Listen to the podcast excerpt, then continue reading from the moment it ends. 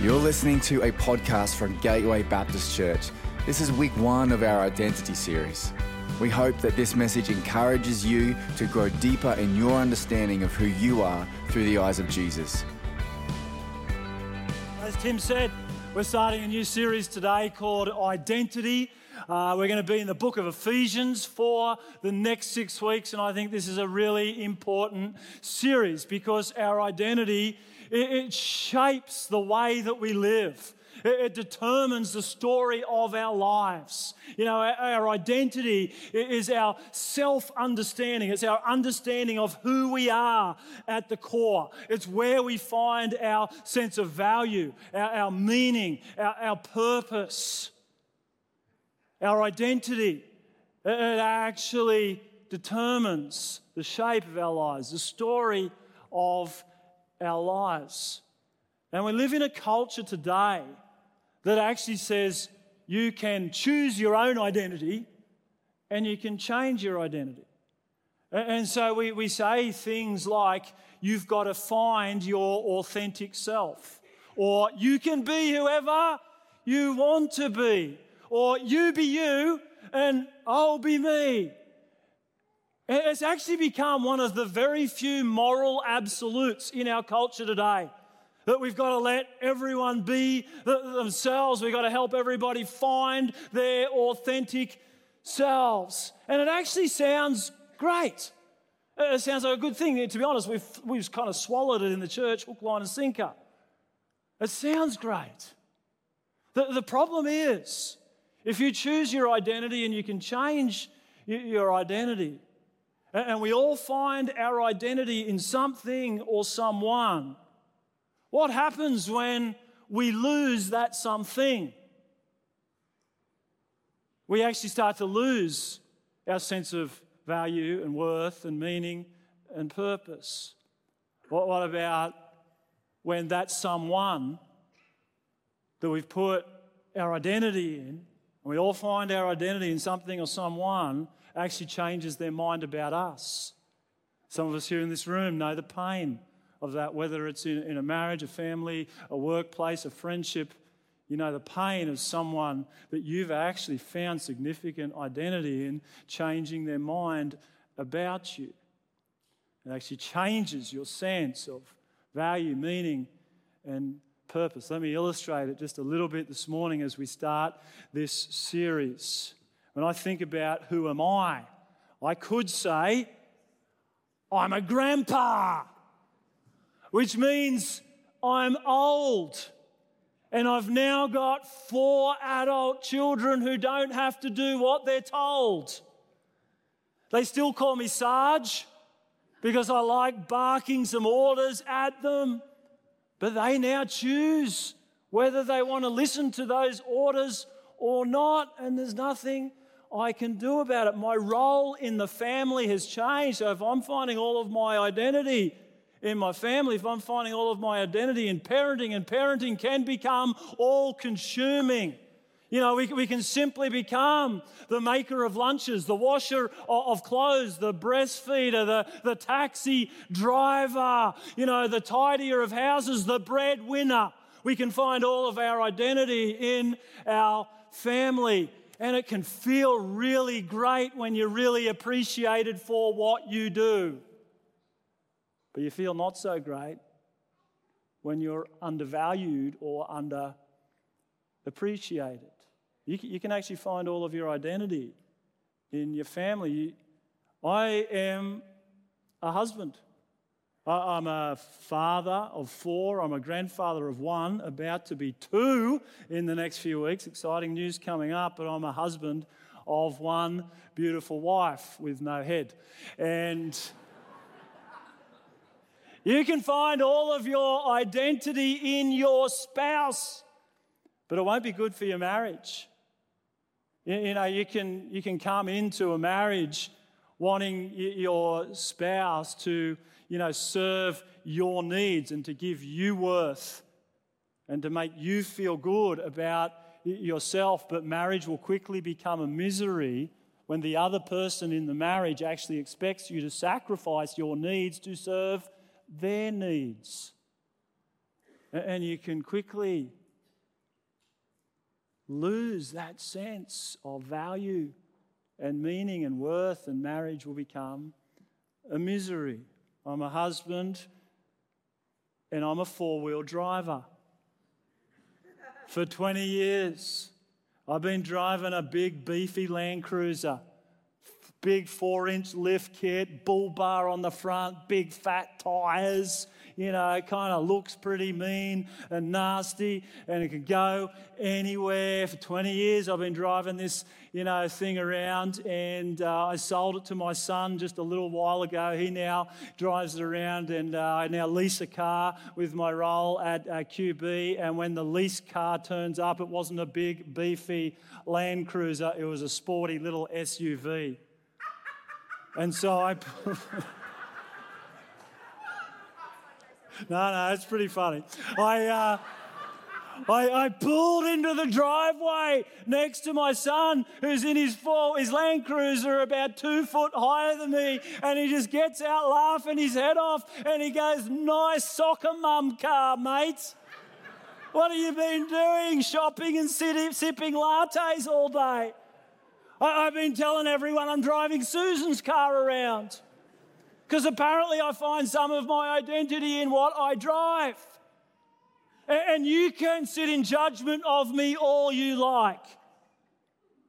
But you know that we can actually find our identity in our possessions, in what we drive, where we live, how we dress, what we earn, how much we earn. And when it's all going well and we got a little bit more than the next person, we feel good about ourselves. But when it comes crashing down or someone you know, goes way beyond us, maybe we don't feel so good. It's getting a little bit personal now, but I am eight kilos overweight. When I'm 90 kilos, I feel fit and strong and I can run and I feel good. Right now, I'm 98 kilos and I feel it. And if you find your identity, I've just broken my scales, but if you find your identity in the way that you look, you'll feel good about yourself when the needle's in the right place or when the number on the tag on your clothes is getting smaller You'll feel good about yourself, but when that dial keeps going round, round, round, round, round, round, maybe not so good. Some of you are thinking more like 10 or 12 kilos. I'm telling you, the camera puts on five kilos. I'm a pastor. And you don't need me to tell you that you can find your identity in what you do.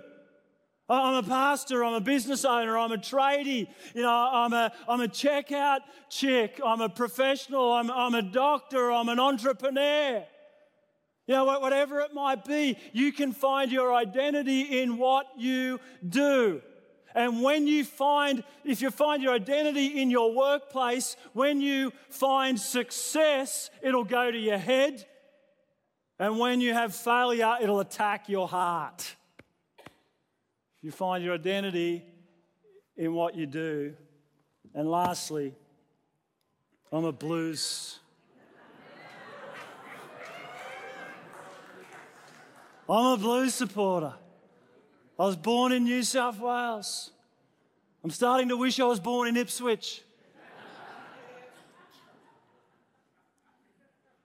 but this is a little more serious you can find your identity in your sufferings. And I suffered long and hard living in Queensland. But you can find your identity in your sufferings. You know, once a victim, always a victim. I was treated like garbage, therefore I am garbage. You see, it sounds good in our culture that you can choose your own identity, you can change your identity, until we actually lose the thing that we found our identity in. And sometimes you don't know what it is you're finding your identity in until you lose it. You, you lose your job. You lose your marriage. You lose your friendship. You lose your position. You lose your possessions. You lose your power. You know, you lose your health. You, you lose what it is that you found your identity in, and you have an identity crisis. And it's serious when you have an identity crisis. You begin to lose value. You begin to lose your worth, your meaning, your, your purpose. And I think we're living in a culture with an identity crisis.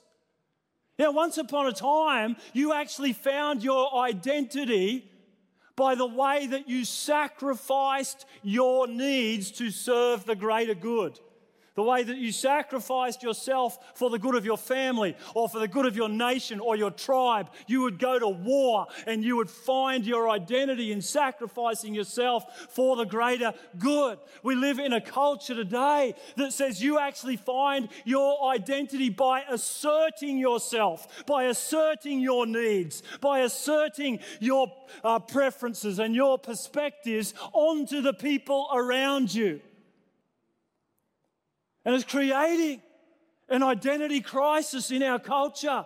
It's creating incredible pressure for people to find their authentic self and to live out their authentic self. It's creating polarization in relationships as people are just not caring about the greater good, but choosing just to assert themselves and, and their needs on everybody else.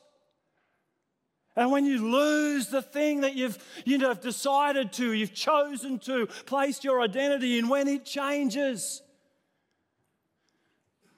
you kind of get lost.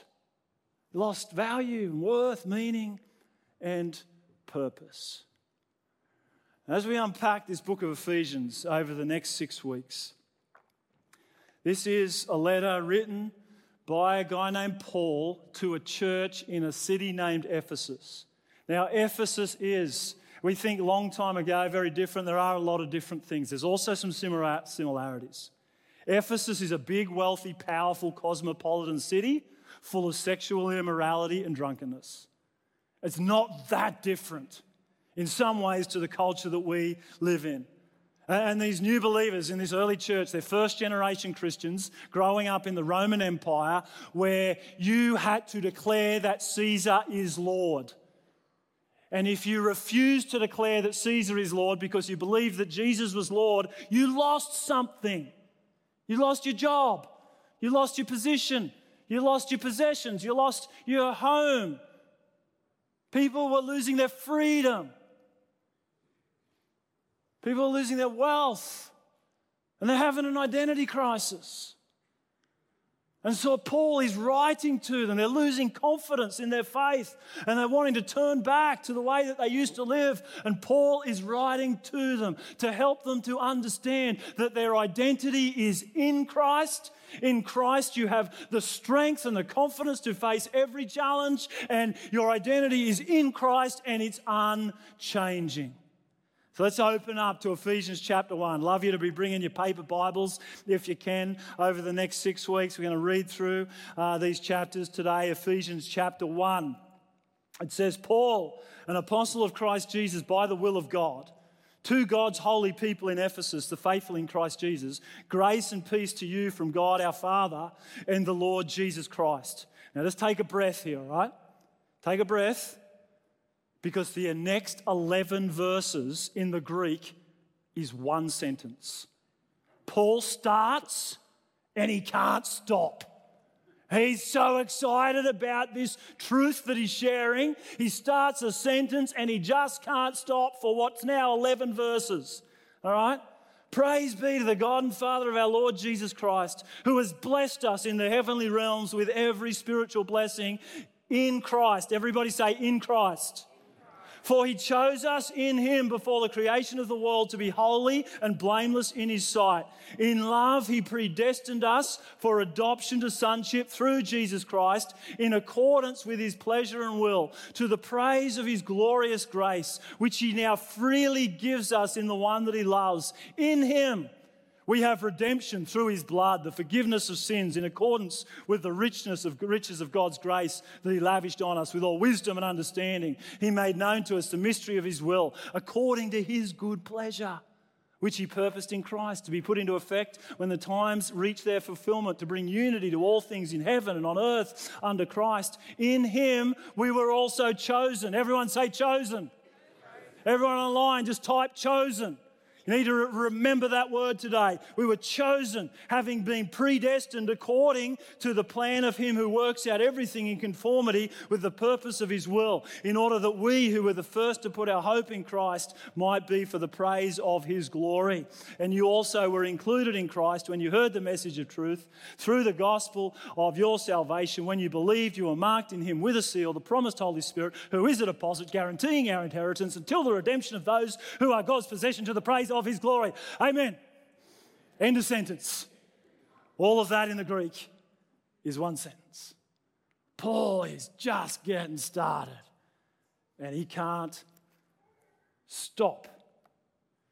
And Paul makes it very clear right from the beginning of this letter that our identity is not something that we choose and it is not something that changes. I'm just going to really focus on, in on verse 4.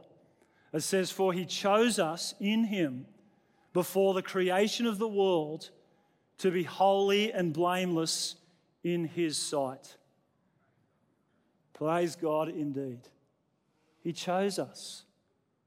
If there's one sentence I just want you to remember today, it's this I am chosen in Christ before the creation of the world to be holy and blameless in His sight. You are chosen in Christ before the creation of the world to be holy and blameless in His sight. I don't know why PE teachers all over Australia thought it was a good idea for school kids to pick two captains and then those captains choose their team. It was cruel when I was a kid. I, am glad we only did it in PE and sport because I never got left to last in PE and sport. I don't think I was ever first, but I was never last. Any other subject, if they were picking teams, I would have been last. If it was music or art, I would have been left out altogether. Because kids, what, what they've done is they've watched their ability in the playground. They've watched what they're good at or not good at, and they've chosen others, they've chosen their peers according to their ability. I just still remember, you know, nine and 10 years old, kids trembling as they get left to be chosen last or left out altogether. If you're a PE teacher in the room, I hope it's changed. It's a terrible idea. It starts in the playground, but it actually continues throughout our life. That we get rejected. We, when someone's got the ability to choose, they don't choose us. They actually reject us. And it's painful in the playground, it's painful in the workplace, it's painful in the marriage bed, it's painful in the family, it's painful in relationships. Rejection is painful. And it leaves a wound. And what I've found is that rejection does. When we're rejected by people and we carry that wound, it can become a root of bitterness and it infects all of our relationships and it can begin to diminish what we believe it, God will do for us. Begin to diminish now our understanding of the way that God would want to bless us. It begins to diminish our identity before God. If we let that wound stay there. What Paul wants this church in Ephesus to understand right from the beginning of this letter is that they might be rejected by lots of people throughout their lives, and they're being rejected by lots of people in the city of Ephesus or throughout the Roman Empire, but they haven't been rejected by the creator of the universe. He actually chose them, and He chose you. Now, Psalm 139 says, you know, that uh, your picture was hanging on the wall when God created the world. You know, just this week, NASA released some photos of space that have never seen, been seen before by the human eye. I Don't know if anyone enjoyed just looking at some of those photos during the week, but just this Tuesday, one of them is of uh, the, it's called it the Dancing Quintet. The Dancing Quintet of Five Galaxies. And what this scripture and other places in scripture is telling us is that Susan's picture was on the wall. Before God made a dancing quintet of galaxies, her picture was on his wall. He'd already chosen to make her. He's chosen to invite her into the eternal dance, Father, Son, and Holy Spirit. And I'm telling you, this woman can dance. I fell in love with her in the 80s. Every Sunday, she would do a creative dance to an Amy Grant song. Who wants to see it next week? Bring back the 80s. You know, before, before God created rivers to flow with life giving water and bring healing to the nations, Lauren's picture was on his wall. He, he knew that he was going to pour his life and his love into her heart and it was going to pour out of her heart to all of the young adults, you know, in our gateway community. Can you put your hands together for Pastor Lauren Lucas and the blessing that she is? God chose her. And before mountains were put into place that would never move, Uh, uh, stay faithful from generation to generation. He'd already chosen Neil and Gwen Wetzick. He'd already chosen them to stand firm through trials and temptations and to actually be a tower, a refuge for many when their lives were shaken. He'd already worked that out. He'd already chosen you. I could keep going around the room, but I'm not going to because some of you are getting nervous already. but before God made a hive of bees to create something that tasted as sweet as honey, to work together, to actually, you know, give sweetness to this world, he actually chose all of us to be part of His family here at Gateway, to work together to actually bring the God flavors of this world into a community that desperately needs a taste of God's sweetness and God's grace. He'd already done it, He'd already chosen you, chosen us. You're the pinnacle of His creation. Come on, say it with me. I am chosen. Come on in the chat to say, I am chosen. I'm chosen in God before the creation of the world to be holy and blameless in His sight. Before He made the galaxies, He actually chose you to be in His family. Verse 5, uh, it says, this. It says, In love, He predestined us for adoption to sonship through Jesus Christ in accordance with His pleasure and will. Really important just to look at the first two and the last three words in there. In love and pleasure and will. In love, He predestined us for adoption to sonship. They say you can choose your friends, but you can't choose your family. That's true, unless you're adopted. If you're adopted, someone actually chose you. And this is what Paul wants them to understand. Adoption was not, it's not common in Australia today, very common in the Roman Empire. Lots of orphans were left orphans because of war and poverty and disease. And lots of fathers adopted sons because they would fulfill some of their needs. These adopted sons would help with their protection, protect the family farm. They'd fight for them. They would become a permanent workforce. They would perform the, the, the, the, duties of a son. And so it wasn't, you know, just out of grace and mercy and compassion that fathers would adopt sons. There's often, there's often something in it for them. But for whatever reason, for whatever motivated the father to adopt a son, once they were adopted,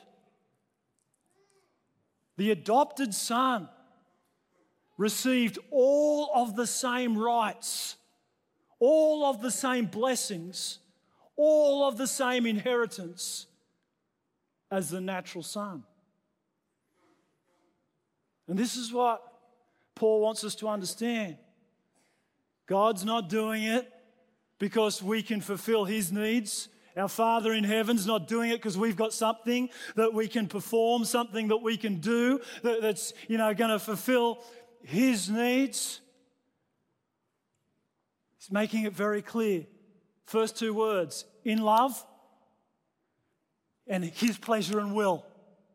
He's doing it because he loves us. He's adopting us simply because he loves us, and it makes him happy. It makes him happy that you're adopted into his family. And this is the bit we need to understand. I really want us to get a hold of in a new way this morning.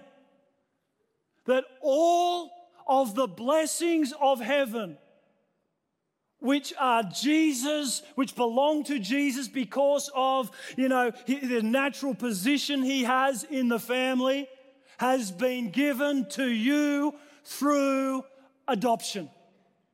The same blessings. All of the blessings of heaven that belong to the Son have been given to you through adoption.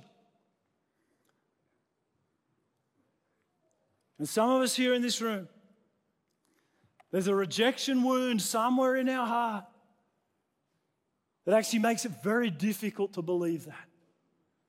And we need to move from a spirit of rejection to a spirit of adoption. Our heart's posture, our heart's position needs to, to move from a, a position of, of, of rejection, a position of poverty, of just scraping through, or a place of bitterness to a place of adoption and blessing and heaven being opened. See, you are not chosen because of your performance, but you are chosen to be holy and blameless in His sight. Now, we need to understand as we're reading this, uh, this letter that there was people in the church in Ephesus, in that city, just like people in this church in our city. All right, there was people struggling in their marriage. There was people struggling with their sexuality. There was people dealing with anxiety. There was people struggling with greed and drunkenness. There was wealthy people and poor people. There was people who had seen temple prostitutes in the past. There was people who'd made big mistakes in the past. And there was people who tried to follow God's law all of their life and had failed sometimes. And from verse 1 Right from the very beginning of the letter, Paul wants us, all people, all flawed individuals, to understand something of our identity. Let's have a look at verse 1 again. It says, We often skip over the greetings, but it's really important for this series. Paul, an apostle of Christ Jesus, by the will of God, to God's holy people in Ephesus, the faithful in Christ Jesus. He says, if you've got faith in Christ Jesus, you're holy. If you read it in the New King James, Uh, it says, To all of God's saints, to all the saints in Ephesus, faithful in Christ Jesus. Most of us are very aware that we're sinners, but we don't really think of ourselves as saints. We don't really see ourselves as being holy and blameless. And so, what happens, whether it comes from a rejection wound or whether we're just Pharisees in need of healing or whether there's a bit of legalism, you know, still, you know, in our heart, we tend to measure. We tend to measure the blessings that God would want to give us according to our standard of goodness, according to our human standard of holiness. And so we kind of measure ourselves. We measure ourselves and compare ourselves to others to determine our position before God, to determine, you know, our, how God sees us and what blessings He'd want to give us. And so we think of somebody like the Apostle Paul, and we think, well, he's a saint. You know, he's. Um, He's memorized the first four books of the Bible. He's, he's obeyed 631 laws of the Old Testament. He's sacrificed his life to plant churches and to share the gospel, you know, all over uh, the, the Roman Empire. This man is so saint like that we call him a saint. We call him St. Paul, St. Paul's Cathedral. But he wasn't perfect. And so he doesn't go right to the top, he actually comes down a peg or two because he did murder a few Christians before he put his faith in Jesus. But we kind of think, yeah, yeah, of course, Paul's a saint. He's blessed. God would view him and his position pretty high on the tree. And we think somebody like Mother Teresa. And we think she's a saint. Actually, we now call her St. Teresa. But she's not quite up to Paul's standard of holiness. She did live in Calcutta her whole life and shared a life with the poor and cared for the dying. But she didn't write half the New Testament. I mean, she's obviously blessed by God, pretty high God's standards but she's a rung or two below Paul.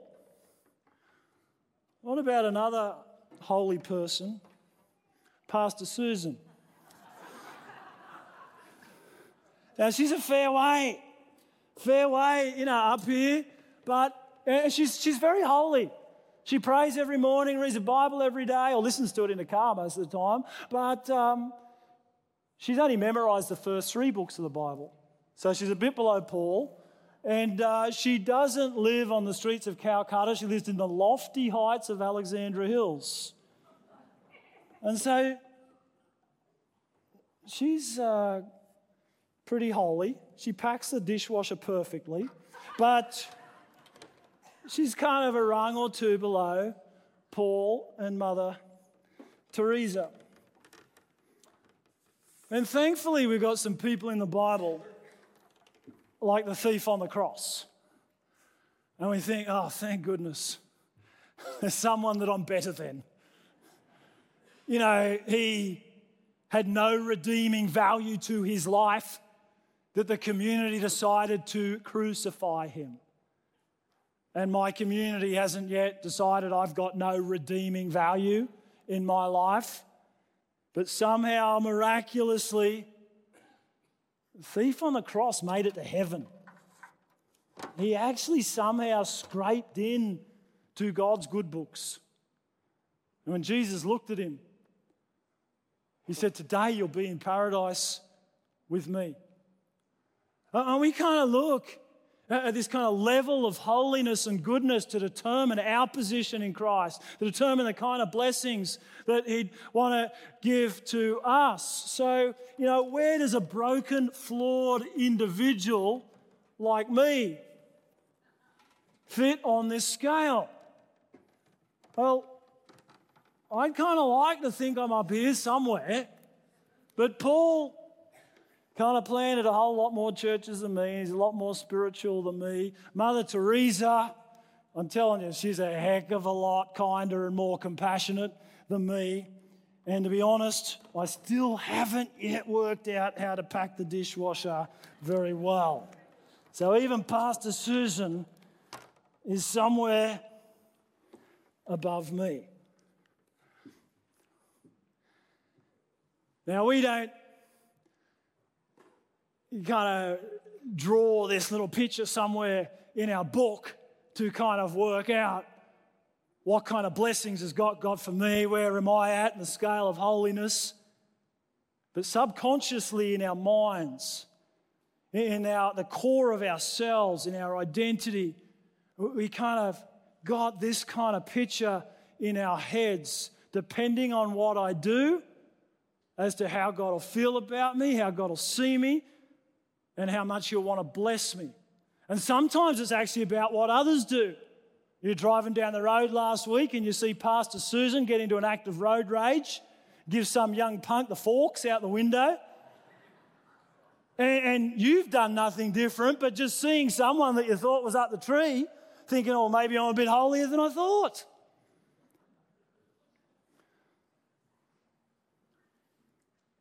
The Apostle Paul made it very clear it does not matter how many good things you do.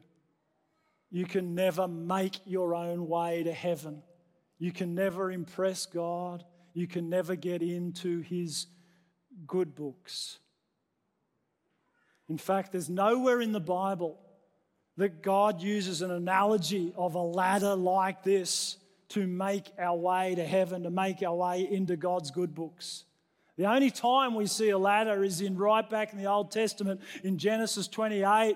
And the ladder is for messengers from heaven to come down to earth, you know, to give a broken, flawed individual, you know, like our, ourselves, a new understanding of their identity before God, the way God sees them and the way God wants to bless them. Now, we now live under a new covenant. And it wasn't a messenger who came down a ladder, you know, from heaven to earth, but it was God's very own Son stepped down from the perfection of heaven into the brokenness of this world. And He actually took our place. He actually, the good news of the gospel is that Jesus Christ actually took our place. He took the sin that we deserved, He took the death that we were going to die on the cross. He redeemed us. Verse 7, just put verse 7 up on the screen. In Him we have redemption through His blood the forgiveness of sins in accordance with the riches of God's grace. God doesn't have an economy that you can make your way to heaven. His economy is the riches of His grace. He has given us His Son Jesus, and if we put our faith in Jesus Christ, our, we are redeemed. Our sins have been paid for. We are forgiven. They've been wiped clean, and we are holy and blameless in His sight. The only reason you will ever be rejected by our Father in heaven is if you reject His Son, Jesus Christ, who was nailed to a cross for your sins. You're chosen in Christ before the creation of the world to be holy and blameless in His sight. And through adoption, you now have all of the blessings of heaven that came naturally to the Son if you're in Christ. You see, 15 times in the first couple of chapters of this book of Ephesians, Paul reminds us that we have a new identity and it's in Christ. And we all need reminding I think he does it over and over and over again because we all need reminding that our identity is in Christ because we continually try to find our identity in other things that change, other things that won't stand the test of time. Tim Keller says that the Bible says that our real problem is that every one of us is building our identity on something besides Jesus. And when we try to find our identity in what we do, what we own, what we work, how we work, who we're married to, our position, our power, our wealth, the way we feel about ourselves will change. We'll get rejected at times, and it'll cause incredible pain, and it'll diminish our sense of worth and meaning, and it will diminish our faith. And so, Paul is going to great lengths, one big long sentence to help us to understand your identity is in Christ, your identity is chosen, and your identity is unchanging. Verse 13 and 14 it says this, and you also were included in Christ when you heard the message of truth, the gospel of your salvation. When you believed, you were marked in him with a seal. You know, seal something that, that, means it can't be changed, it can't be repealed, it can't be broken. You are marked with a seal, the promised Holy Spirit, who is a deposit guaranteeing our inheritance until the redemption of those who are God's possession to the praise of His glory. When you put your faith in Christ, when you put your faith in the death and the resurrection of Jesus Christ on the cross, He seated you in the heavenly realms. He blessed you with every spiritual blessing. Your identity is now in Christ, and He's given you His Spirit as a seal to let you know that it's never going to change. You'll never be rejected, you'll never be repealed and to give you strength and confidence to face every challenge in front of you. And so, as Paul finishes this big, long sentence, declaring all of the blessings that we have in Christ, he finishes with a prayer. And uh, this prayer is, is kind of my prayer for this next six weeks. It says, I pray that the eyes of your heart would be opened and you'd understand the blessings that you have in Christ, the power that you have in Christ. This is what he says. Verse 18 I pray that the eyes of your heart may be enlightened, in order that you may know the hope to which he has called you, the riches of his glorious inheritance in his holy people. That's you. If you've got faith in Christ, that's you and his incomparably great power for us who believe. That power is the same as the mighty strength he exerted when he raised Christ from the dead and seated him at his right hand in the heavenly realms, far above all rule and authority, power and dominion, and every name that is involved, not only in the present age, but also in the one to come. And God placed all things under Jesus' feet and appointed him to be head over everything for the church, which is his body, the fullness of him who fills everything in every way. He says, I pray that you get this. The eyes of your heart might be opened. You get what I've given you in Christ, what has been given to you in Christ. And that you might know, as you surrender to Christ, you might know the working of His power in your life to give you confidence and strength to face every challenge and yet still to stand firm your identity, your meaning, your value, your purpose, unchanging in a changing world. I just believe God wants to set some people free today, whether you're online or whether you're going to be down the front here in just a few moments. Set us free from some rejection wounds, some bitterness. Help us to understand that we are chosen Come on, just say it one more time. I am chosen. Say it with me. I am chosen. It's an important truth. I believe God wants to help us take hold of it today. But just, just before we, we do that, we sing our final song, I'd just love to pray for anyone and with anyone today who'd say, I'm kind of still stuck in this. I, I'm thinking I've somehow got to make my way to heaven. I've never actually put my faith in Jesus Christ. And I couldn't say today that my identity is in Christ. I wouldn't say today that my faith is in Christ as Lord and Savior. I'm just trying to be a good person. And today, you'd actually like to change that. You'd like to put your faith in Jesus Christ and have an identity that is certain, have a salvation that is certain, have an identity that's unchanging, a salvation that's unchanging. And you'd like to be part of a family of people who gather around you and help you as you do that journey. I'm just going to ask every eye to be closed, every head to be bowed this morning.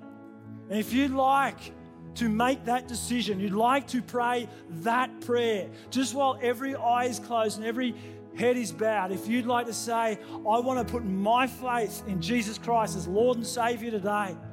Can I, can I just get you to raise your hand wherever you are? If you're in the online, just push that button. Bless you. Who else today? Bless you. Up the back. Who else? Bless you. That's awesome. You can put your hand down once I've seen it. That's great. Who else today? Just say that's that's the decision that I'm making. Just stick your hand up just for a second, just so I can see it. Does anyone else bless you, buddy? Bless you. Awesome. That's cool. Good man. Good man. Bless you, mate. Good man. If you're online, just uh, just let us know in the chat there. If you're online or in the room, just pray with me. Why don't we all pray together? If this is your prayer, this is a prayer you've prayed before, or whether you're praying it for the first time today, let's, let's pray it all together. Come on, just speak it out today. Thank you, God, for your love for me. I'm sorry for the way I've sinned against you. Thank you for sending your son Jesus to die in my place. And I ask today that you would forgive my sins. And mm. I choose today to follow you, Jesus, as Lord and Savior of my life.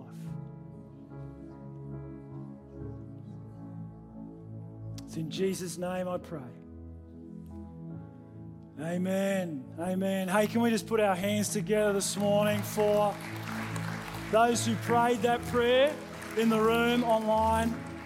Can I encourage you today, if that was you, please just go and let someone know at our welcome desk. Let one of the pastors know or the prayer team know down the front. We just love to help you get started in, uh, in following Jesus today. Come on, let's all stand together. If you're online, just let someone know in the chat that you prayed that prayer, but let's all stand together. I'm going to get our prayer team to come down the front. We're going to sing an old hymn which talks about finding our hope, our identity, our forgiveness, our redemption in Christ alone. As we sing this song, I just believe as some of us here, God's just wanting to heal a wound of rejection. It might be something that's really obvious in your life. You know it's there, it's become bitterness, it's diminishing the way that you understand your faith, the way that you walk with Jesus. It might be something that's just in your subconscious, but you know there's pain there. And it might be rejection. It might have been way back in the schoolyard. It might be in your family. It might be in the workplace. It might be in a marriage. Someone who should have loved you actually pushed you away rather than drew you close. I just believe God wants to draw you close today. He wants to heal wounds. He wants to move you from a place of rejection to adoption. Come just start to come as we Mark leads us in this song. Just start to come. Just some blokes here. They've got some father wounds. It's a wound. Dad never told me he loved me. Been striving for my identity for years. I don't know what it is for you. Just come. Just come and say today, I want all the blessings. I want every spiritual blessing in Christ. I want nothing to hold me back anymore. Just start to come. Let someone pray for you. Mark and the team are going to lead us in singing. In Christ alone, my hope is found. He is my light, my strength, my song. This cornerstone, this solid ground, firm through the fiercest drought and storm. What heights of love, what depths of peace, when fears are still and striving cease. My comforter, my all in all,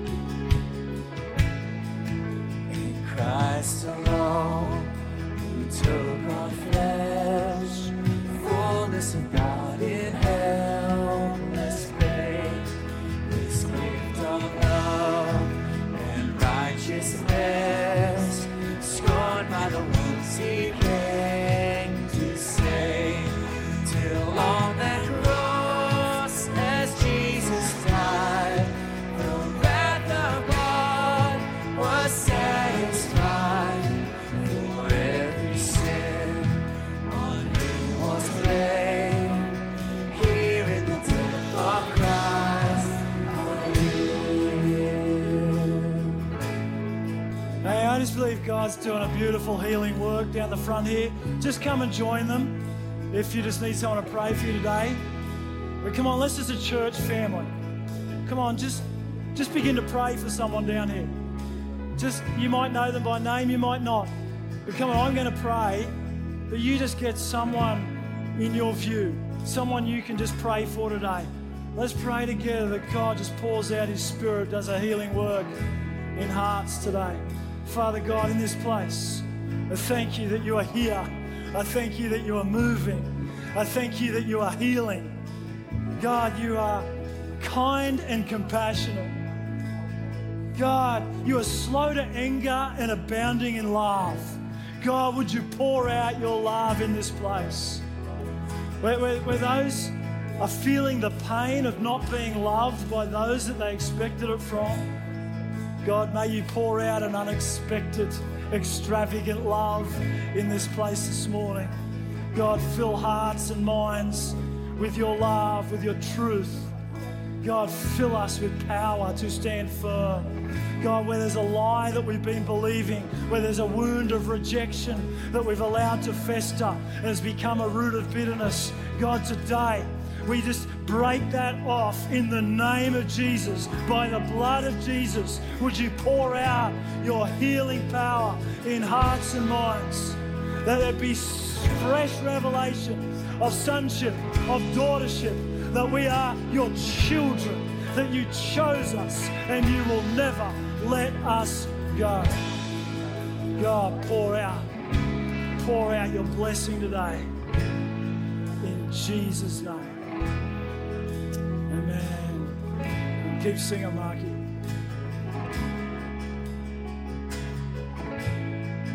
No guilt in life, no fear in death.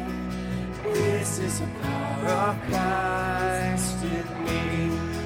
From life's first cry to final breath,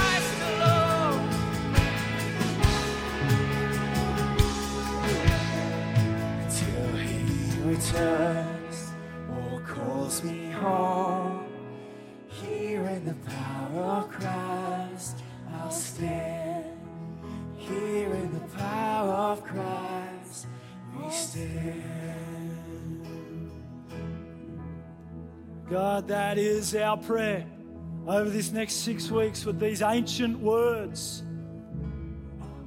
become alive in us. With this truth that is unchanging, shape our lives, shape our minds, shape our hearts, and shape the story of our lives. That we would have a strength and a confidence in you, Lord Jesus that would be unshakable and we know is unchanging. God, help us to take hold, to take hold of your truth and to stand firm in every blessing that you've given us in Christ. God bless this church. Bless this beautiful family of people. God, thank you. Thank you for the privilege of being their pastor. Such a privilege, God. God, just trusting. Trusting the power of your word and the power of your spirit would do a deep work in our hearts and minds over these next six weeks. That you would change us, change us more and more into your likeness. Help us to take hold of every blessing that you have for us. I ask in Jesus' name. Amen. Amen. If you'd like prayer for anything at all, please come down the front and we just love to pray with you. Find someone to pray for today. If you put your faith in Christ today, come and let someone know. We really want to help you get started on that journey. Keep reading Ephesians. See you next week. We hope you've been blessed by this message. If you've made a decision to follow Christ, we would love to encourage you on your journey. Help us help you by going to gatewaybaptist.com.au and clicking on Get Connected.